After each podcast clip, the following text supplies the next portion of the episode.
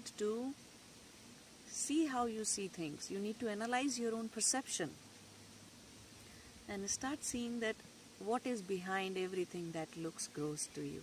Inside every human being, when you look at people, all you see is how they look like, how they behave, how they present themselves to you. But that's not just what human being is. Human being, the existence of a being inside the human body is very subtler. Is subtler than the subtle you can ever imagine. So you have to move from your subtle aspects, from your mind, thoughts, emotions, and all the way you're feeling, the personalities, the identities, you have to go beyond that to be able to perceive the being that you are, to be able to perceive the life that you are, to be able to perceive the manifestation of divinity that you are, the divinity that you are. You have to go beyond all that.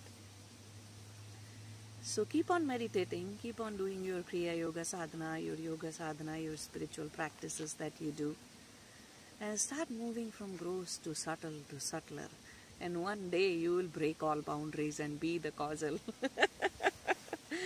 be the cause, be the cause, be the effect yourself. There's no more karma left. No cause and effect will rule you anymore once you break these boundaries.